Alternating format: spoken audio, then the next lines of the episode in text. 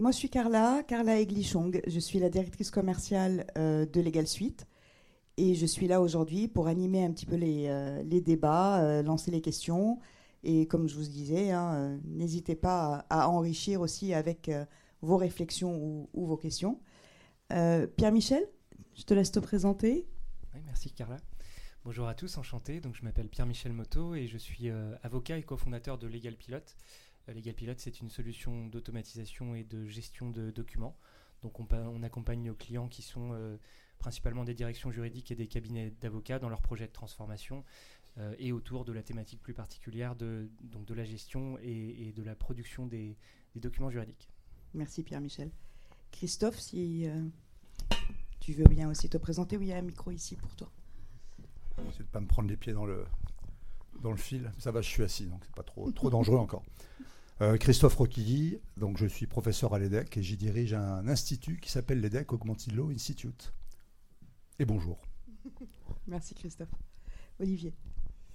Euh, bonjour, je suis Olivier Chaluteau, je suis associé PwC d'une offre qui s'appelle Legal Business Solutions avec, euh, avec une super équipe et on travaille sur tout ce qui est transformation, digitalisation des fonctions juridiques, compliance et fiscales des entreprises et aussi des cabinets. Voilà. Merci Olivier. Bon, je ne sais pas si vous êtes venu pour le titre. En tout cas, euh, nous, on, on s'est euh, bien amusé quand on l'a trouvé. Et euh, donc, vu le titre de notre conférence, hein, ne dites pas à ma mère que je crée de la valeur, elle me croit juriste. Donc, on va parler de valeur. Et j'avais envie d'introduire nos, débats par une liste, une, toute petite liste, hein, il y a 3-4 points, donc évidemment non exhaustive, de ce qui empêche aujourd'hui les juristes de créer encore plus de valeur, de la démontrer ou tout simplement de la mettre en avant. il y en a d'autres, mais je suis sûre que vous allez déjà vous reconnaître. Euh, donc on va se faire, pour rester dans le thème, un petit euh, Allô maman bobo.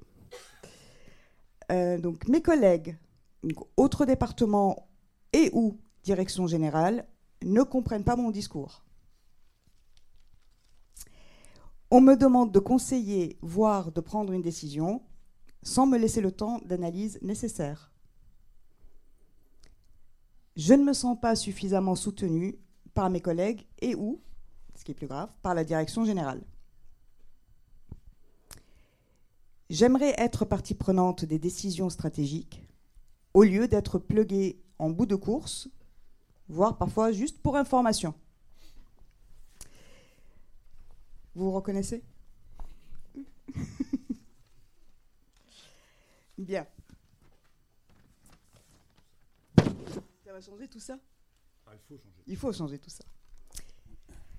Donc tous ces mots hein, qu'on vient, vient, de voir traduisent bien évidemment un, surtout un mauvais positionnement de, euh, des juristes, des départements juridiques dans leurs entreprises. Donc, euh, les juristes aujourd'hui sont bien entendu frustrés hein, de ne pas être partie prenante euh, du processus de création de valeur. Et quand ils le sont, ils ne sont pas forcément en mesure de le démontrer. Donc, ce qui m'amène tout de suite à ma première question euh, pour toi, Olivier. Performance et création de valeur sont bien entendu corrélés. Quels sont les types de performance à mesurer en évitant l'erreur classique hein, qui est souvent de confondre indicateur de performance et indicateur d'activité. J'ai deux heures à peu près? Ouais. on va faire plus court. Vous, vous, lisez l'excellent livre du professeur Oki qui a écrit il y a quelques années sur le sujet, sur la performance juridique, qui était, qui était un excellent livre, avec euh, plusieurs autres auteurs. Euh, ça, c'est la, première façon. Euh, c'est une excellente question parce que souvent, il y, a des, il y a des mélanges de genres sur ces sujets-là. Euh, alors sans, partir justement pour deux heures de, conférence, euh, la, première chose qu'il faut quand même retenir, je pense, c'est que il n'y a pas, on verra si euh, mes, mes, amis sont pas d'accord, mais il n'y a pas de performance de la direction juridique qui ne soit intimement liée à la performance de l'entreprise. On peut pas dire on est performant nous sur nous, ça n'a aucun sens. On doit être performant pour la performance de l'entreprise. Donc déjà, ça doit partir donc de la stratégie de l'entreprise et de voir par rapport à la stratégie de l'entreprise quelle est l'offre juridique. Je dis, je prends ce terme marketing à dessin. Quelle est l'offre qui va permettre en fait à l'entreprise de déployer sa chaîne de valeur intéressant de se poser la question, c'est quoi la chaîne de valeur de mon entreprise? Déjà, c'est une bonne question que les juristes peuvent se poser. Comment mon entreprise crée de la valeur? Après, il y a plusieurs euh, façons de le regarder. Pour faire simple, hein, il, y a, tout ce qui est financier, extra-financier, où il y a tout ce qui est tangible et intangible euh, sur les sujets de, réputation, de marque, de risque, euh, de propriété intellectuelle, propriété industrielle. Il y a tous ces sujets-là qu'on peut regarder, sur lesquels on, peut créer des indicateurs. Ce n'est pas uniquement je vais aider à faire du chiffre d'affaires ou je vais aider à être plus rentable. C'est aussi ça, puisque quand on va travailler sur des contrats, ou quand on va travailler sur euh, une négociation, quand on va travailler sur euh, une stratégie euh, antitrust, etc., etc., ou quand on va bloquer des concurrents grâce à une stratégie brevet sur laquelle on a participé. Voilà, il y, a plein plein de choses où on peut démontrer la valeur. pour faire court, après on pourra rentrer dans le détail, c'est ce que tu as dit est, un sujet qui est aussi très important, c'est la différence entre indicateur de performance et indicateur d'activité. Je, lis trop et je vois trop, ou j'entends trop dans les podcasts, euh, des, personnes qui expliquent euh, on a des indicateurs de performance, alors combien on a de contrats, combien on a de contentieux, ce ne sont pas du tout des indicateurs de performance, ce sont des indicateurs d'activité. J'ai cinq juristes dans mon équipe, les cinq juristes font 100 contrats par an, c'est juste un indicateur d'activité. Mais cinq juristes sont capables de faire 120 contrats par an. Dites-moi, c'est positif ou négatif ça? On n'en sait rien. Ça dépend de l'activité. Donc, je sais juste que mon usine, je prends encore ce mot à dessin, hein, mon usine de 5 juristes est capable de faire 100 contrats. On a mieux travaillé, elle est capable de faire maintenant 120 contrats. On a mieux travaillé, elle est capable de faire 150 contrats. C'est un jugement de l'activité et non pas de la performance. S'ils font 150 NDA ou 150 SPA, vous avez compris que la, performance n'était pas euh, tout à fait la même. Donc, ça, c'est le premier sujet. Et sur ce sujet-là, on a euh, regardé euh, trois, trois sujets qui sont importants, tout ce qui est euh, qualité, quantité, tout ce qui est coût et tout ce qui est délai. Donc on, va attendre sur les indicateurs d'activité où est-ce qu'on est, euh, sur ces sujets, quantité, qualité, coût et délai. D'accord? Sur les autres indicateurs qui sont des indicateurs de performance, je reviens sur ce que j'ai dit, c'est intimement lié à la stratégie et donc à la performance de l'entreprise. C'est pour ça qu'il faut définir la chaîne de valeur de l'entreprise et voir sur tous les éléments de sa chaîne de valeur où est-ce que j'apporte un support, un soutien, une valeur ajoutée, une réflexion stratégique, un point de vue. Et là, je vais pouvoir euh, alors démontrer et communiquer avec le langage, non pas juridique, mais le langage du business. Et le langage du business, c'est pas une page Word, c'est pas 20 pages Word. Hein. Le langage du business, c'est des euh, camemberts, des histogrammes, des statistiques, euh, des pourcentages, des ratios. Et, nous, et, plus particulièrement moi, parce que je l'ai mise dans, j'ai bien défini dans ma thèse que j'ai finie il y, a, deux ans euh, avec le professeur qui à ma droite, je fais attention parce qu'il était, euh, était dans mon jury de thèse, donc je fais attention. Euh, une thèse en droit économique. Ouais, c'est vrai que je m'en fous maintenant que je l'ai eu. j'ai pu affailloter en fait. donc j'ai voulu essayer dans, ce doctorat en économie de, démontrer justement la performance sur ces sujets-là. Et j'ai sorti trois, trois domaines de performance. Je ne vais pas vous embêter avec les, avec les, acronymes, hein, ce qu'on appelle des KPIs, Key Performance Areas qui sont pour moi euh, très importants, sur lesquels on peut se positionner, c'est le risk management, comment est-ce que je vais travailler à, réduire, à maîtriser euh, euh, ce, risque, donc la gestion du risque. Le deuxième, c'est comment est-ce que je vais aider à réduire les coûts de transaction au sens économique du terme. Hein. et là, quand vous allez voir un CEO, vous dites on va travailler à réduire les coûts de transaction, ça fait il tout de suite dans sa tête? Parce que tous les CEO savent exactement, il y a deux prix Nobel en économie sur les prix de transaction, donc ils savent exactement de quoi on parle. Euh, je pourrais rentrer dans le détail si vous le souhaitez. Et puis après, euh, le, troisième, c'est ce que j'appelle moi l'innovation juridique. C'est euh, justement d'essayer de voir est-ce qu'on peut avoir un montage spécifique, est-ce qu'on peut avoir une stratégie, comme je l'ai dit tout à l'heure, de brevet pour bloquer des concurrents, une stratégie d'antitrust pour bloquer des concurrents ou, réussir à, à, faire en sorte que le concurrent n'arrive pas à faire son acquisition, etc., etc. Vous les avez tous en tête et vous avez fait. Et donc, une fois encore, sur ces trois domaines-là, alors vous pouvez les challenger pour en trouver trois autres ou cinq autres si vous le souhaitez, et on, va essayer de travailler ça sur des sujets euh, de vision-mission, sur des sujets de lien avec les euh, euh, parties prenantes, sur les sujets d'organisation, bien évidemment. Hein. Est-ce que je fais en interne, je fais en externe, mon mix, mon make or buy, et, et, tout ça va nous faire une matrice qui va permettre de définir les indicateurs d'activité qui sont indispensables, les indicateurs de performance ces indicateurs-là, il ne faut pas en faire 50, hein, on n'est pas en train de conduire un A380, il faut en faire quelques-uns parce que euh, c'est aussi du travail de les collecter, les identifier. Donc avec les outils, on peut aussi en faire des automatiques, c'est ça qui est important, il faut regarder quand on automatise où on digitalise, qu'est-ce que quel indicateur ça peut me créer automatiquement sans qu'un juriste doive rentrer de la data, parce que moi je veux optimiser le temps des juristes. Et à ce moment-là, on a le tableau de bord pour la direction juridique qui va pouvoir piloter et, et ça c'est important, les deux verbes sont importants, piloter et valoriser, après sa direction générale, ce que font l'ensemble euh, des collaborateurs et collaboratrices de sa direction juridique. J'étais un peu long et désolé. Non, non, non, merci beaucoup, euh, merci beaucoup Olivier. Peut-être euh, on, peut détailler un tout petit peu le, coût, de, coût de transaction. C'est effectivement, ça englobe beaucoup, hein, beaucoup de choses, hein, et, le rôle du juriste est primordial dans la maîtrise des, des coûts de transaction. Est-ce que vous voulez juste détailler un tout petit peu plus ce- cet indicateur-là? Alors, euh, quand, quand on a une activité, vous pouvez regarder, euh, vous, vous référer à Williamson, c'est que vous avez ex ante et ex post Mhm. par rapport à une transaction. Une transaction, je vais devoir euh, euh, à- euh, faire un lien avec un, faire une, euh, une transaction avec un sous-traitant ou avec un client, d'accord? Donc c'est entreprise avec un tiers. Et donc ex ante, vous avez tous les coûts qui correspondent à euh, faire une liste du besoin, rechercher, euh, alors qui ne sont pas que des coûts juridiques hein, évidemment, hein, mais qui sont des coûts dans lesquels le juridique va participer. Exact. Euh, faire du contrat, hein, faire un contrat, etc. Faire la compliance, l'évaluer le tiers, etc. Tous- Tous ces sujets qui font que je vais de l'identification à la contractualisation, ce que j'appelle, enfin c'est pas moi d'ailleurs, c'est Williamson, les coûts ex ante, Mm. ce sont des, des coûts qui sont faits, alors des coûts opérationnels euh, et des coûts humains bien évidemment. Et, et ce que Williamson et, et avant lui euh, euh, son, son- Cause. son- cause, exactement, merci, ils, ont- ils se sont dit, on va regarder si les coûts de réalisation de ce que je cherche à produire sont plus importantes par le marché que si je, Je les fais moi en interne. Oui. C'est le fameux make or buy. Mm. Je le fais en interne et je ne le fais pas en externe. Exact. Et on a d'autres coûts qui sont les coûts ex post. C'est la gestion de ces relations avec ce tiers, que ce soit un client, un fournisseur, un partenaire, sur lesquels, dans lesquels pardon, il y a des coûts euh, financiers, opérationnels, techniques et juridiques. Mm. Là aussi, je peux participer à aider à les réduire, voire sur des recommandations. J'ai des exemples vraiment où il y a des directions juridiques qui l'ont fait, Mm. euh, à totalement les annuler parce qu'on a réussi à démontrer qu'il fallait mieux les internaliser plutôt que les externaliser. Absolument. D'accord? Donc c'est pas la transaction sans M&A, hein, c'est la transaction. euh, C'est au- pour au ça que je sens, voulais qu'on euh, revienne voilà. dessus, effectivement, et, et faire le lien avec ce que vous disiez en introduction euh, sur, sur l'indicateur d'activité, sur combien de contrats j'ai traité aujourd'hui, ce qui en soi, OK, un, un indicateur d'activité.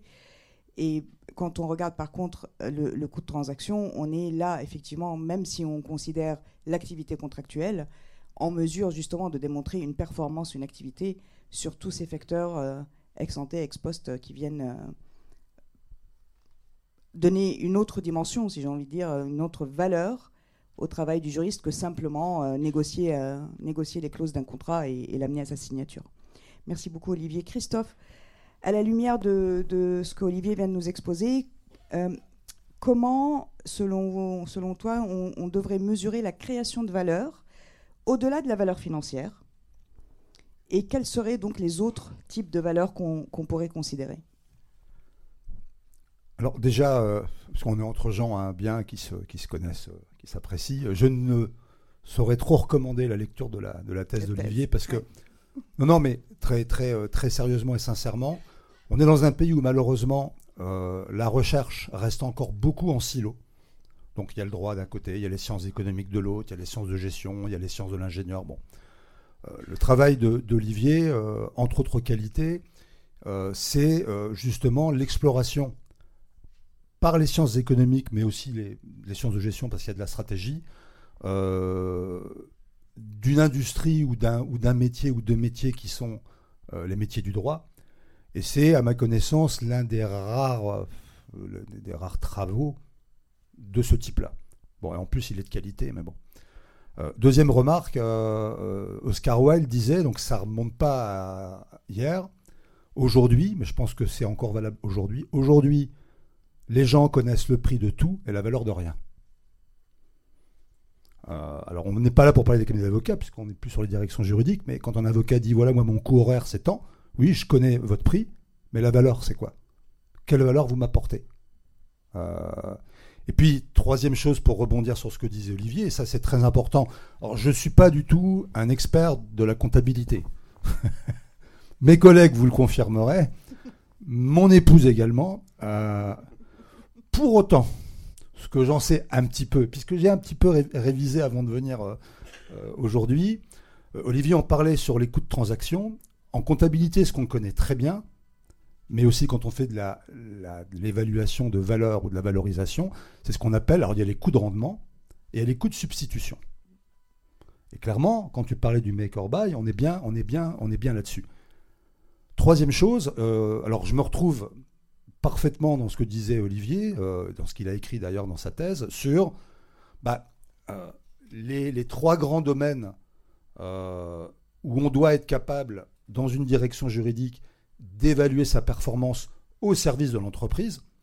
Parce qu'effectivement, évaluer sa performance organisationnelle, ou ces, indicateurs clés d'activité, c'est intéressant, bien sûr, mais ça ne dit pas forcément grand-chose de la contribution à la performance globale d'une entreprise.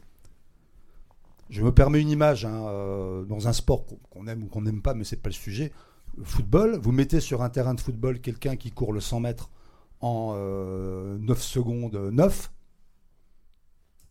Pour autant, quelle est sa contribution à la performance de l'équipe? Elle peut être proche de zéro. La preuve en est, c'est que Usain Bolt a, aucune, a, voulu, n'a pas fait de carrière dans le football après, euh, après sa carrière d'athlète. Bah oui, donc ça veut dire euh, quand même beaucoup de choses. Alors après, sur, sur la création de valeur, en préparant aujourd'hui, je me suis dit, mais en fait, déjà, ce qui est certain, c'est qu'il n'y a pas de... Parce que parfois, c'est... on a envie que ça puisse exister, mais ça n'existe pas. Il n'y a pas de modèle absolu qu'on pourrait utiliser dans toutes les directions juridiques. Ah ben, voilà la martingale absolue euh, pour mesurer la valeur qu'on contribue à créer au profit de l'entreprise. Non. La preuve en est, c'est que, y compris chez les comptables et les financiers, il n'y a pas une définition de la valeur, il n'y a pas un modèle d'évaluation de valeur, encore plus, et ça je vais en parler un tout petit peu euh, en essayant d'être bref, quand on parle de capital immatériel. Alors, première remarque, c'est de dire que classiquement, on distingue, parce que le lien entre valeur et capital, il est, euh, il est, évidemment très fort, le capital matériel et le capital immatériel. Et dans le capital immatériel, tout n'est pas forcément euh, évaluable à travers la valeur comptable. D'ailleurs, la plupart des études aujourd'hui disent, y compris au niveau de l'OCDE, que la valeur comptable, en général, représente un tiers de la valeur totale et réelle d'une entreprise. Et donc, les deux tiers qui restent, ils sont où? On les évalue comment? Euh, étant considéré que, là encore de façon très basique, euh, le capital matériel, c'est le capital productif, donc les outils de production, l'immobilier. Le capital immatériel, immatériel, c'est tout le reste. D'accord? Et donc, euh, la contribution d'une direction juridique pardon, à la préservation et à la valorisation et au développement du capital d'une entreprise, pas au sens capital social, hein, juridique du terme, ça va être principalement une contribution à la préservation et au développement du capital immatériel. Bon, ça c'est une, première chose. Deuxième chose, ok, ça veut dire quoi capital immatériel? Alors là, il y a une, palanquée ou une pléthore, si vous préférez, d'études diverses et variées, aussi bien sur l'évaluation financière qu'extra-financière du capital immatériel. Alors les choses ont, progressé puisque maintenant, dans les normes comptables IFRS, en particulier dans ce qu'on appelle l'IAS 38, il y a une prise en compte du capital immatériel, y compris comptablement, avec quand même notamment une grosse limite, c'est que le capital humain n'est pas intégré. Bon. Ça, c'est quand même un problème. Donc ensuite, il y a eu des travaux qui ont eu pour objectif d'amener des approches managériales pour intégrer à la valeur comptable quand on évalue le capital immatériel d'une entreprise, bah, d'autres types de valeurs, d'autres types de capitaux, que ce soit le capital humain, que ce soit ce qu'on appelle le capital structurel, les connaissances, les bases de données, euh, les process, et puis ce qu'on appelle le capital euh, euh, client, fournisseur, partenaire. Bon. D'ailleurs, ça, c'est aujourd'hui intégré dans, dans, les travaux de l'OCDE. Et puis, attendez, je prends mon petit pense-bête parce que euh, mon capital, euh, mon capital euh, matière grise est quand même. Mémoire, mémoire, juste mémoire. Oui, enfin, on fait, on fait partie. Hein. est quand même limité. Voilà, en fouillant dans tout ça, j'ai trouvé une approche qui est extrêmement intéressante parce que là encore, comme le but, je pense, est d'être aussi un petit peu prospectif, de se dire mais de quoi est-ce qu'on pourrait s'inspirer, sur quoi on pourrait réfléchir pour avoir d'autres champs de possibles, comme on dit, quand on se pose la question de savoir comment est-ce qu'on pourrait essayer d'évaluer l'apport d'une direction juridique au capital immatériel de l'entreprise. Alors, il y a quelque chose qui s'appelle, je ne sais pas si vous avez entendu parler de ça, le Thésaurus Bercy. Thésaurus Bercy, en fait, aujourd'hui en France, c'est le référentiel français d'évaluation sur des critères financiers et extra-financiers du capital immatériel des entreprises françaises. Alors je m'y suis un peu plongé, bon, euh, ouais, euh, c'est pas euh, nécessairement hyper simple. Pour autant, ce qui est vachement intéressant, c'est qu'en fait, ce thésaurus Bercy qui a été travaillé par une équipe de personnes, dont un monsieur qui est un des grands spécialistes français du, goodwill management, et qui a fait sa thèse d'ailleurs sur le tard, quelqu'un de très connu, hein, puisqu'il a fait, je crois qu'il avait 57 ans, il y a deux ans, euh, sur le capital immatériel, dit en gros, il y a, voilà, c'est ça que je voulais pas oublier, il y a 12 classes d'actifs. Il y a deux classes d'actifs qui sont des actifs matériels. D'accord? Donc, actifs matériels immobilisés, et puis les actifs à court terme, financiers ou équivalents.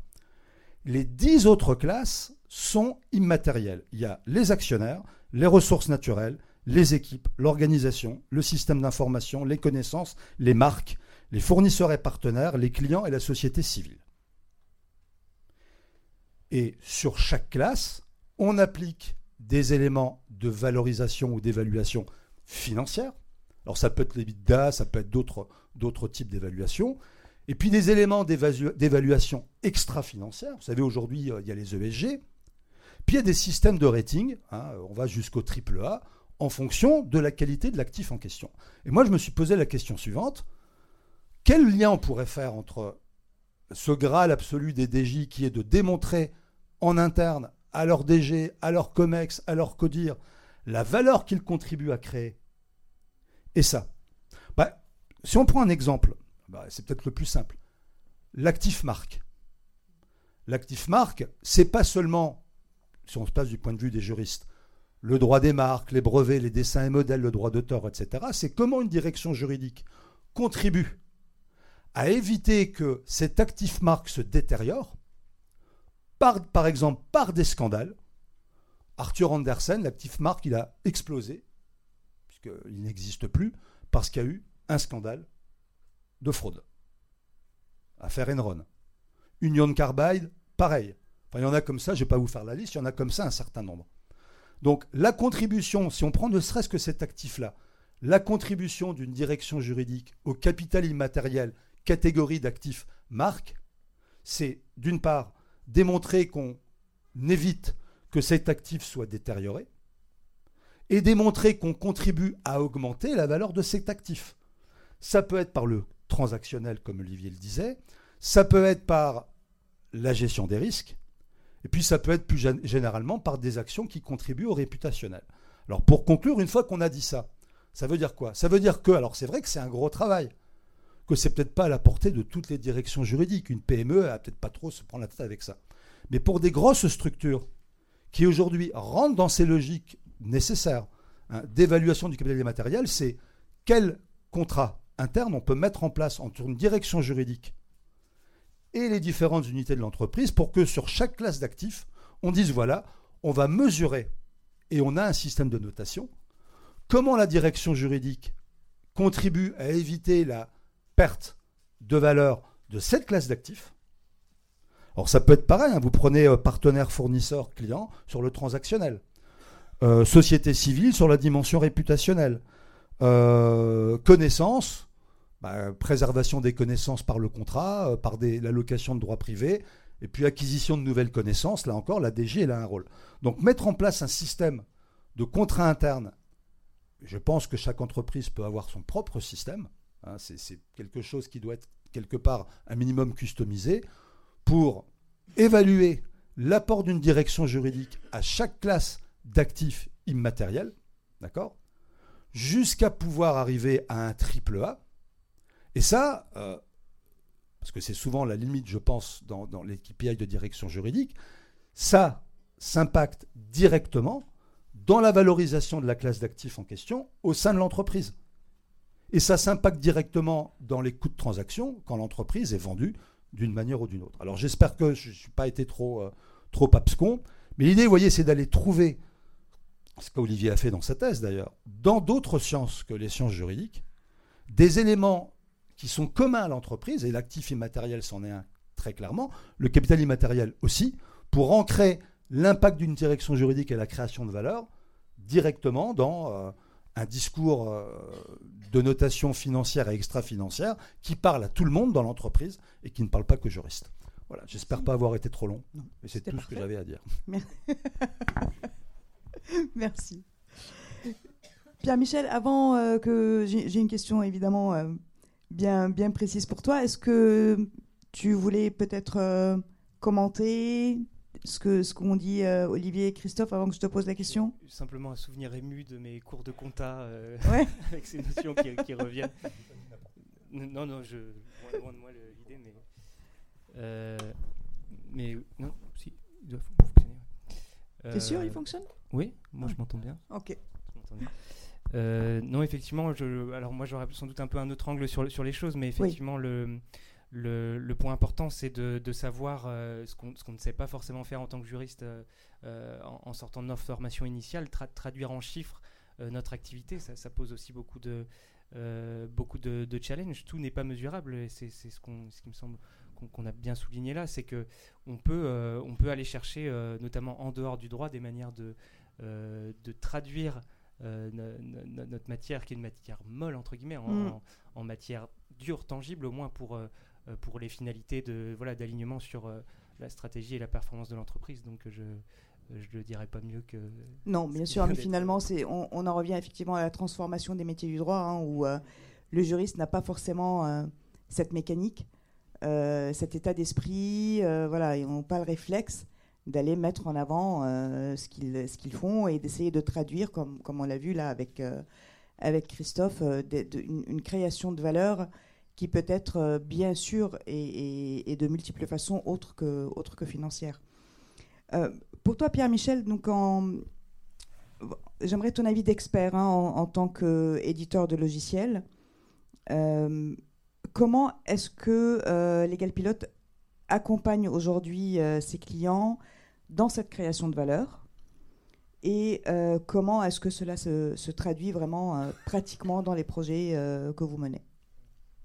Bah, au-delà de comment on fonctionne nous, je, pense que euh, ce que je peux partager aujourd'hui, fera écho à, ce que pas mal d'entre vous ont sans doute déjà vécu à travers euh, simplement les projets de transfo qui sont euh, que nous on vit en qualité d'éditeur, donc avec avec des équipes aussi de juristes de notre côté qui sont en accompagnement. ce, qui, ce qui me semble intéressant, c'est que dans, pas mal d'entreprises qu'on accompagne, en fait, le, fait déjà de digitaliser, ça permet euh, de commencer à mesurer. Euh, nous, ce qu'on voit quand même beaucoup, euh, c'est un, état avant le, travail avec, avec l'éditeur autour d'un projet de digitalisation où, en fait, simplement, on était dans le noir. C'est-à-dire que les indicateurs d'activité, on ne les avait tout simplement pas. On avait généralement une idée des, des, volumes, de, qui fait quoi, de là où on passe du temps. Euh, mais pas de, pas de chiffres. Donc ce qui est intéressant déjà, c'est que de manière très basique, quand on amène de la digitalisation au niveau de la direction juridique, euh, et, on a encore beaucoup de chemin à faire, euh, on, amène cette capacité à commencer à mesurer. Donc ça, c'est déjà un point de départ essentiel et, sur des choses parfois très basiques, effectivement, combien, combien on fait de contrats, les, les délais de traitement autour de certaines demandes. Euh, donc ça, c'est un, premier point. Ça permet aussi de se poser euh, du même coup la, question de qu'est-ce qu'on va considérer comme étant de la performance. Euh, qu'est-ce qu'on cherche à améliorer? Est-ce que c'est le délai de traitement, le volume, la, qualité Assez en pratique, on peut déjà commencer à donner des réponses très, très concrètes au niveau de la, direction juridique. et ce que je voudrais véhiculer surtout comme message, c'est que au-delà de l'aspect financier aussi, ce qu'on voit beaucoup dans les projets, c'est qu'en fait, euh, les juristes avec qui on interagit, euh, pour partie deviennent, euh, on a souvent quelqu'un qui devient un peu chef de projet dans, dans l'entreprise. qui alors, dans le meilleur des cas, avec les, les Legal Ops, qu'on voit comme étant une, fonction nouvelle où idéalement les gens ont, le background pour, pour faire ça, mais aussi en fait énormément par des juristes qui font ça entre guillemets sur le tas, qui n'ont pas été formés pour le faire. Et ce qui, est, ce qui me semble extrêmement intéressant du point de vue de la création, enfin, la création de valeur et surtout la visibilité de la valeur qui est créée par les juristes, c'est qu'en fait, à travers ces projets de digitalisation, il y a, souvent une partie collaborative. C'est-à-dire qu'on va ouvrir, euh, notamment via les outils, mais ce n'est pas forcément le sujet, mais on va ouvrir. Euh, un des sujets, quand même, c'est l'engorgement euh, qu'on voit beaucoup dans les directions juridiques. Et une des réponses, c'est la délégation. C'est ce qu'on voit beaucoup, beaucoup depuis plusieurs années. On n'est pas les seuls. et, ce qui me semble intéressant du point de vue de la visibilité de ce que fait la direction juridique, c'est qu'on va être capable d'aller toucher un, un, public entre guillemets dans, l'entreprise, notamment au niveau des opérationnels, qui est beaucoup plus large qu'avant.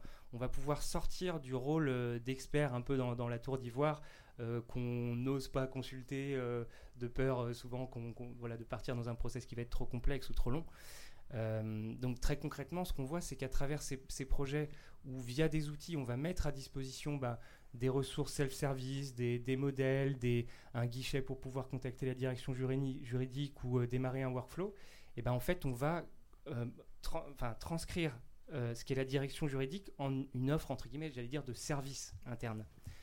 Et, ça, ça a l'avantage d'être extrêmement concret, c'est-à-dire qu'on va expliquer derrière aux opérationnels, bah, regardez, au-delà de, l'organigramme et, de, et, des emails, vous avez un service à disposition et ce service, il a pour but précisément de délivrer de la valeur. Et, pour être très très concret, euh, ce qu'on voit notamment avec les, la logique de produits un peu self-service, donc les contrats sur étagère, ce genre de choses, c'est que concrètement, pour, par exemple pour un commercial ou un, consultant qui va avoir besoin de faire un contrat, euh, la, création de valeur, elle est euh, extrêmement concrète. C'est-à-dire que mon délai de traitement il va être plus court, je suis sécurisé, j'ai pas nécessairement besoin de solliciter la direction juridique sur les sujets qu'on va pouvoir euh, notamment automatiser.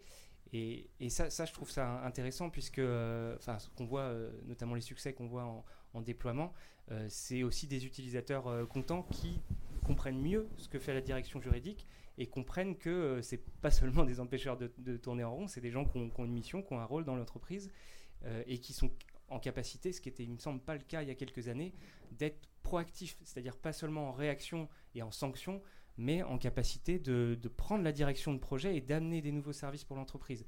Et ça, c'est alors c'est pas du c'est pas du, de l'indicateur financier, mais rien qu'au niveau de, du travail concrètement avec les collègues, et eh ben, euh, ça permet de très très bien valoriser euh, le rôle du juriste. Quoi.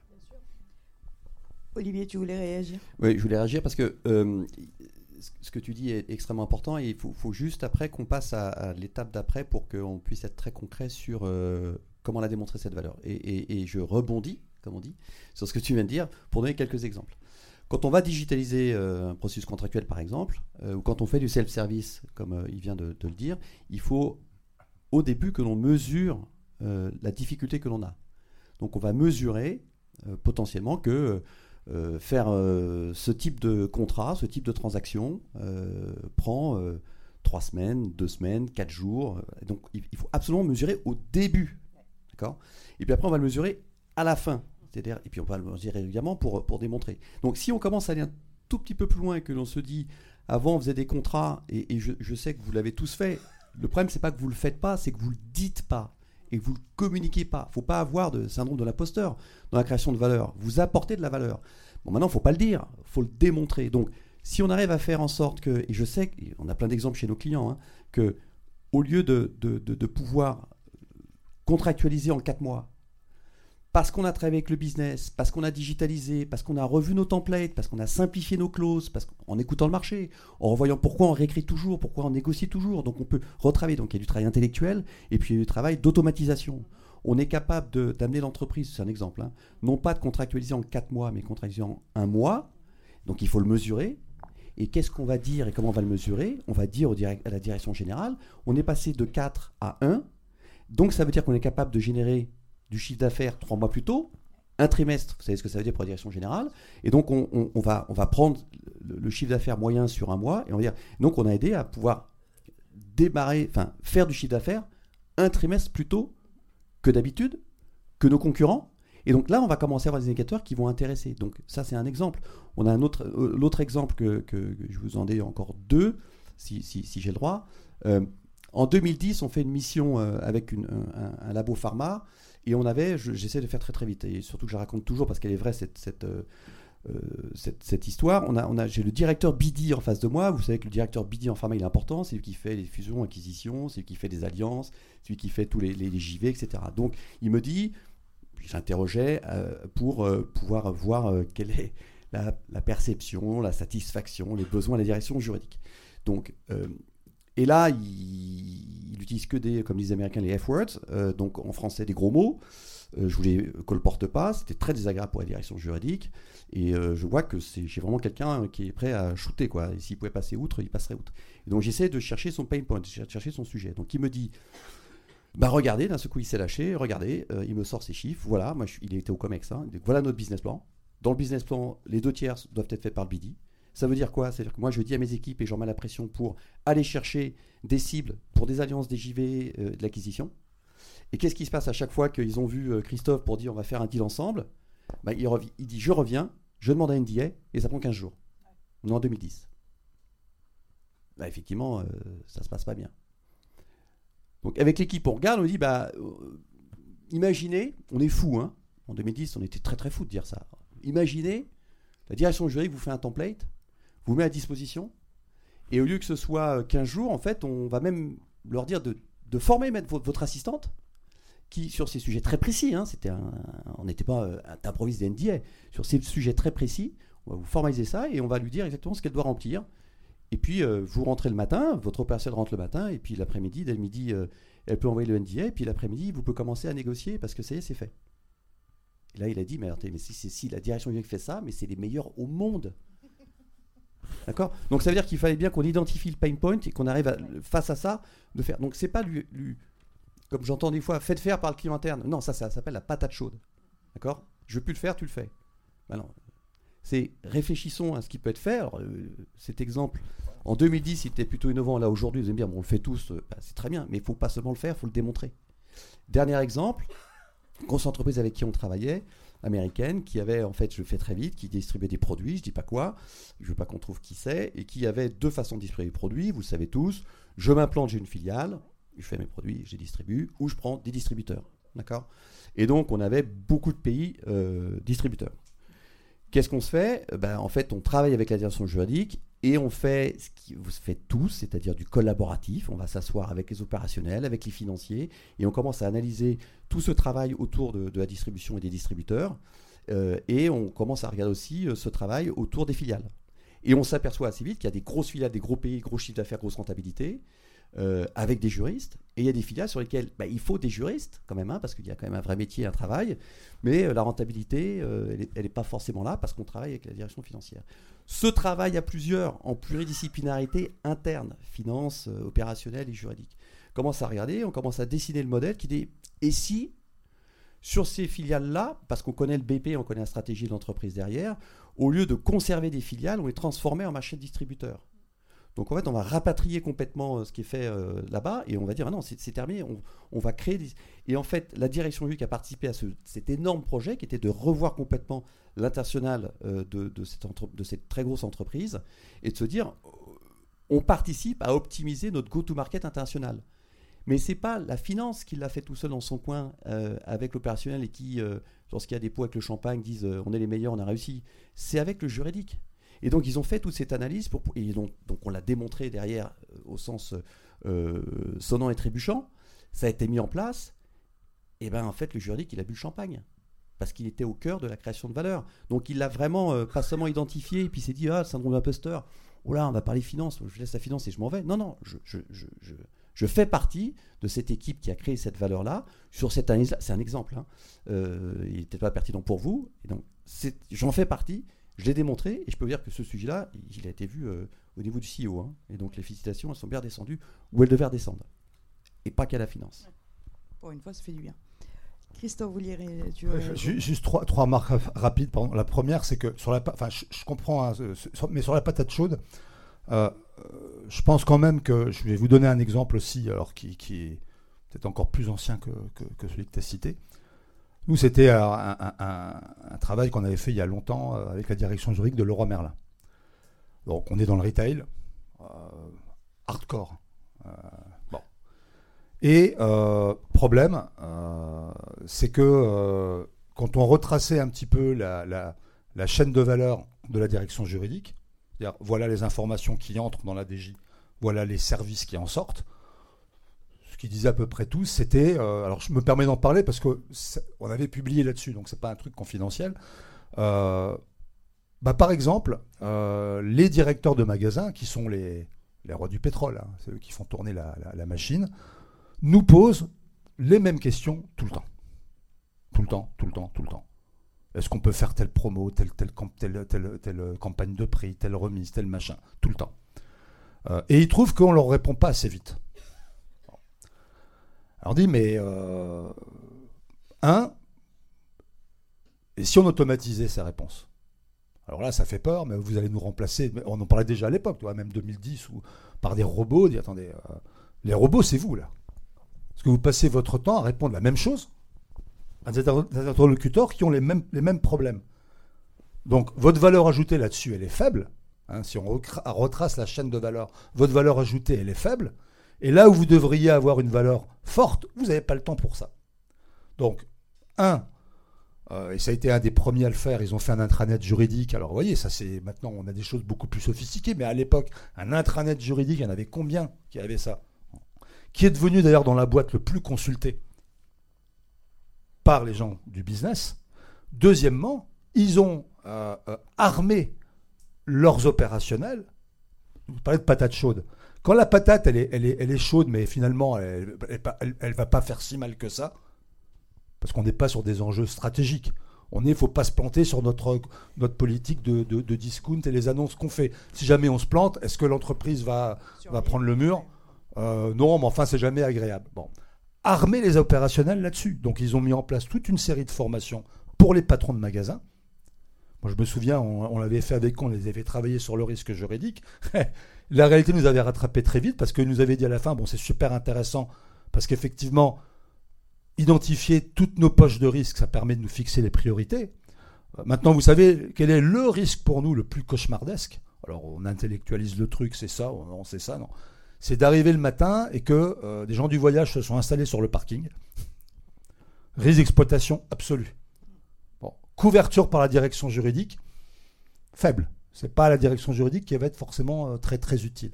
La deuxième remarque, c'est que euh, même si parfois ça peut être long et, très fastidieux quand on n'a pas l'habitude de le faire dans une entreprise, il y a des boîtes qui ont leur chaîne de valeur, d'autres qui n'en ont pas. Mais déjà, quand on a une chaîne de valeur, et je, je rebondis sur ce que disait euh, Olivier, ça permet de travailler l'identification des risques sur toute sa chaîne et de voir le rôle de la direction juridique dans la maîtrise des risques et dans les solutions à proposer. Et là, on peut effectivement être très concret sur la contribution à la valeur d'une direction juridique.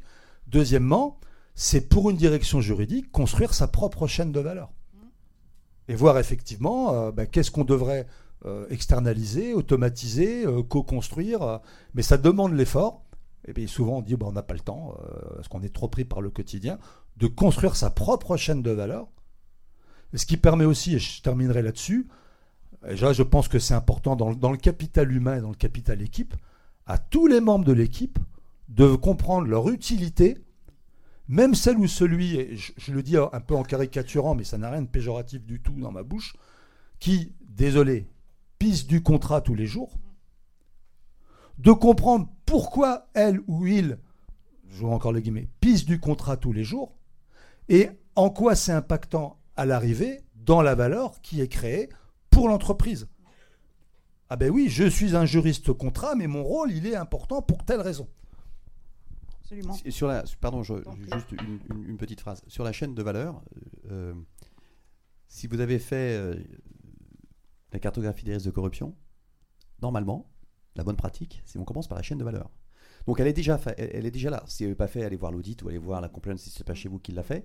te, euh, et vous devez déjà l'avoir. Donc normalement, dans les entreprises qui ont fait une cartographie des risques de corruption, j'allais dire euh, digne de ce nom, vous devez, bah, sinon si la Fabien, elle va vous le reprocher, vous devez avoir fait la chaîne de valeur. Donc elle est là, elle existe. hein. Donc reprenez-la, pas avec le point de vue risque de corruption, mais avec le point de vue apport de valeur. euh, et- et vous verrez que ça va venir assez naturellement en fait. hein. Euh, on a l'impression que, peut-être qu'on a l'impression, j'espère qu'on ne la donne pas, que c'est compliqué, parce qu'on on essaie d'arriver avec des, matrices ou des paradigmes un peu différents. Mais, vraiment, ça, va être, assez, simple à faire. Hein. On connaît bien finalement aussi dans, une transformation de la posture du juriste lui-même, hein, qui doit lui aussi se sortir de son quotidien. Et c'est là que effectivement, bon, notre, rôle, nous, éditeurs de logiciels, Legal Pilote, Legal Suite, en automatisant un peu et, digitalisant euh, le, quotidien, devrait hein, donner le temps de vous intéresser justement à, aller regarder euh, cette chaîne de valeur et voir euh, à quel endroit est-ce que vous pouvez ajouter, contribuer ou démontrer votre apport dans cette chaîne de valeur. Merci beaucoup. Est-ce que vous avez des questions? Oui. On vous apporte un micro.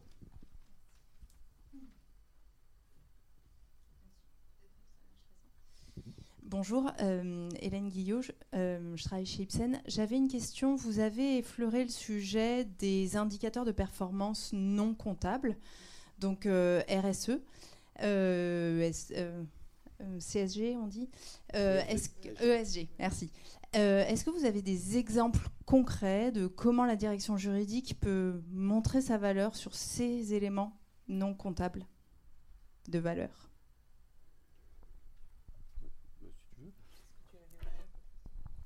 Christophe en, avait parlé. Alors, ESG, environnement sociétal et, gouvernance, bah, déjà, c'est de définir ce que ça veut dire pour votre entreprise. Donc pour Ipsen, euh, bah, environnement, c'est assez, assez clair. Sociétal, on a tous les sujets euh, qui avaient été une grande critique des labos pharma euh, sur les tests sur les animaux, etc. Donc il y, a, tous ces sujets-là qui vont suivre. Donc une fois encore, c'est de regarder à travers ces trois lettres euh, qu'est-ce que ça veut dire pour, pour, l'industrie pharmaceutique Je ne vais pas me focaliser sur Ipsen. Euh, et, à travers ça, qu'est-ce qu'on peut faire et qu'est-ce qu'on peut apporter? Donc, ce qui est extrêmement compliqué, on a souvent cette question ah bah vous travaillez tous les jours sur des KPIs Oui, c'est vrai. Bah donnez-moi des KPIs. Bah je ne sais pas faire. Donc ça fait un peu bizarre. Bah non, faut qu'on reprenne sur la chaîne de valeur ce que j'ai dit. On a notre notre matrice dont j'ai parlé au tout début, hein, avec les indicateurs d'activité, les indicateurs de performance, avec euh, les transactions, les risques et puis l'innovation. Mais, il faut qu'on regarde ce que ça veut dire. Donc, euh, sur l'environnement, euh, si, je suis dans le luxe, il y a aussi d'autres sujets. Comment est-ce que vous en faire le sourcing? Regardez tout ce qui va être dans les diamants. Euh, où est-ce qu'il est fait mon sourcing? Est-ce que c'est un sourcing euh, qui est fait euh, propre ou pas propre? Les droits humains Est-ce qu'il y a des, enfants, des mineurs? Donc tout ça, ça va être lié à la fois à ce que peut faire le juridique et ce que peut faire la compliance. Et il va falloir qu'on voit comment on peut travailler tous ces sujets-là ensemble. Quand je dis ensemble, c'est le juridique, la compliance et les opérationnels et les financiers. Et c'est, Vas-y Hélène.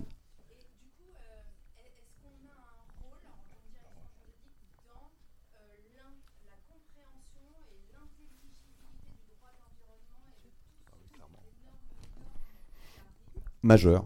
Clairement. Un rôle majeur. Clairement, parce que je pense qu'il y a effectivement à la fois le rôle de, exégétique et d'explication, de décodage de normes qui sont parfois euh, en construction. Ou... Mais on a les mêmes enjeux sur l'IA. Hein. Euh, L'Union européenne sort des textes, l'IA Act, etc.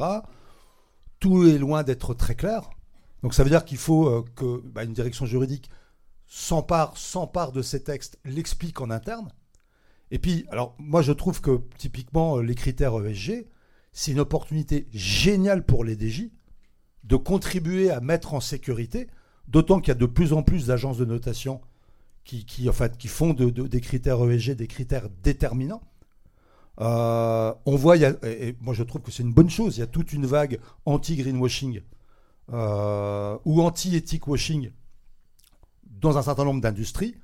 Parce que, euh, bah, je ne sais pas si vous avez vu, hein, récemment, des études ont été publiées, y compris chez nous dans le, centre de recherche en, en, finance durable, sur, euh, regardez toutes ces banques qui vendent des, euh, systèmes de placement financiers. Vous prenez leur benchmark sur des placements divers et vous analysez les entreprises leur benchmark, il y a les plus polluantes. faut expliquer-nous quoi.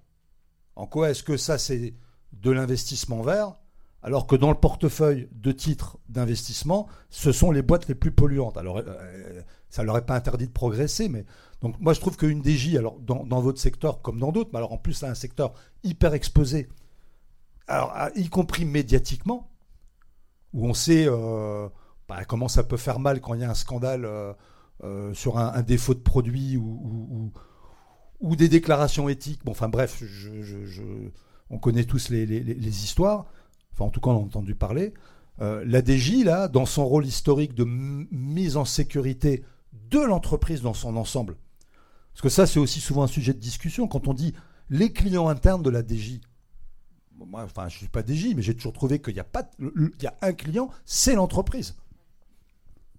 Euh, point barre, quoi.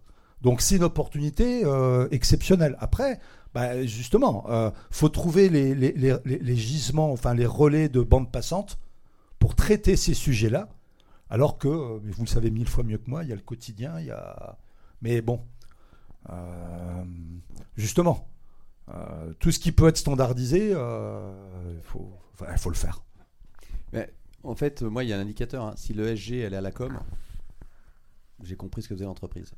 Si le SG est plutôt rapproché de la direction juridique ou la direction compliance, avec d'autres, hein, bien évidemment, j'ai compris ce qu'essayait de faire l'entreprise. Ça ne veut pas dire qu'elle le fait. D'accord? Donc, faut arrêter de mettre le SG à la com. On est pour tout mettre dans la DJ. Non, mais l'ESG est une opportunité énorme de démontrer et d'apporter de la valeur. D'apporter et de démontrer de la valeur. Ça va dans ce sens-là. Merci. Est-ce que vous avez d'autres questions? Oui?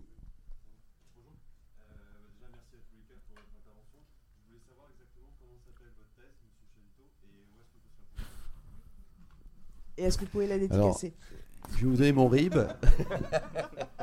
Elle est publique. Euh, J'ai voulu absolument la mettre publique, donc sur euh, c'est test.fr, je crois. Et- mais sinon, sur, sur mon profil LinkedIn, j'ai fait- j'ai mis le lien pour que tout le monde puisse euh, la regarder. Bonne lecture de fête de fin d'année. Et de, et de cadeaux de Noël, non Prenez Non, un mois, non, de- non, ça prenez marche un mois de congé. hein.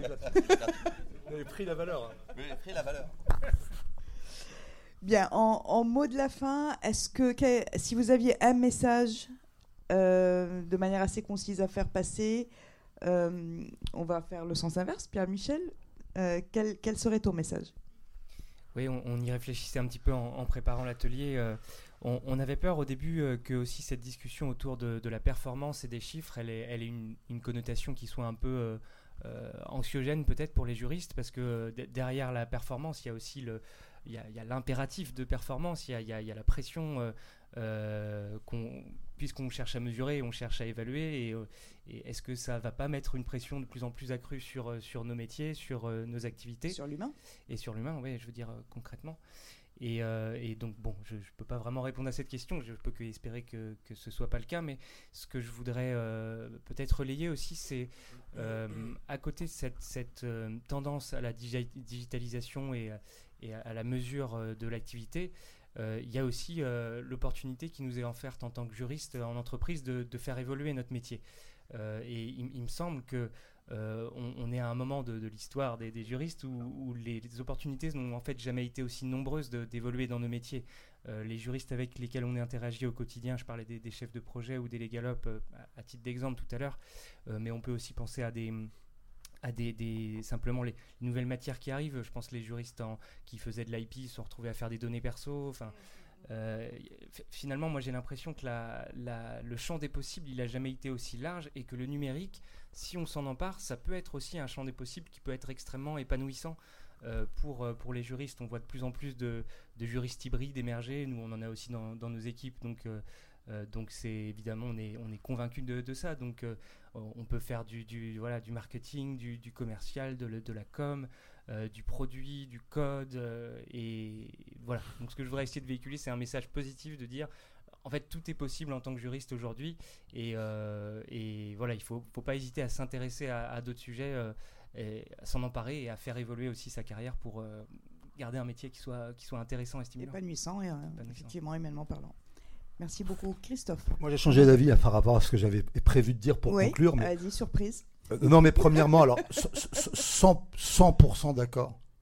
Il n'a jamais été, je pense, autant génial aujourd'hui d'être dans le droit et en particulier juriste d'entreprise par toutes les opportunités qui existent. Et en plus, moi j'ai fait ma thèse en 1990.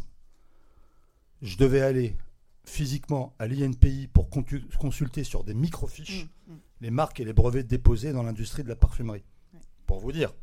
C'est pas bon, je suis vieux, mais c'est pas quand même si ancien que ça. Bon, donc les, des, des, des opportunités de métier géniales avec des outils qui, enfin, qui sont sans aucune mesure avec ce qu'on pouvait imaginer il y, a, il, y a, il y, a, 30 ans, 20 ans, voire même il y a 10 ans. Deuxième chose, ça a été dit, c'est pour les DJ, ce qui, ce qui se mesure peut s'évaluer. Et s'améliorer. Voilà, donc la, la, le seul moyen pour les DJ, pour celles qui ne le sont pas encore, d'être vraiment au cœur du réacteur et d'arrêter de se dire oui, on n'est pas au COMEX ou au CODIR ou que sais-je, on est, on est une fonction support. Et alors, c'est pas vil d'être une fonction support. Euh, si on n'est pas supporté, on n'avance pas. C'est de trouver, mais là encore, il faut accepter le temps euh, que ça nécessite, de trouver ses propres instruments de mesure, ses propres KPI, ses propres voilà, outils de, moyens de, calculer la valeur qu'on apporte. Parce que si on peut la mesurer, on peut être évalué.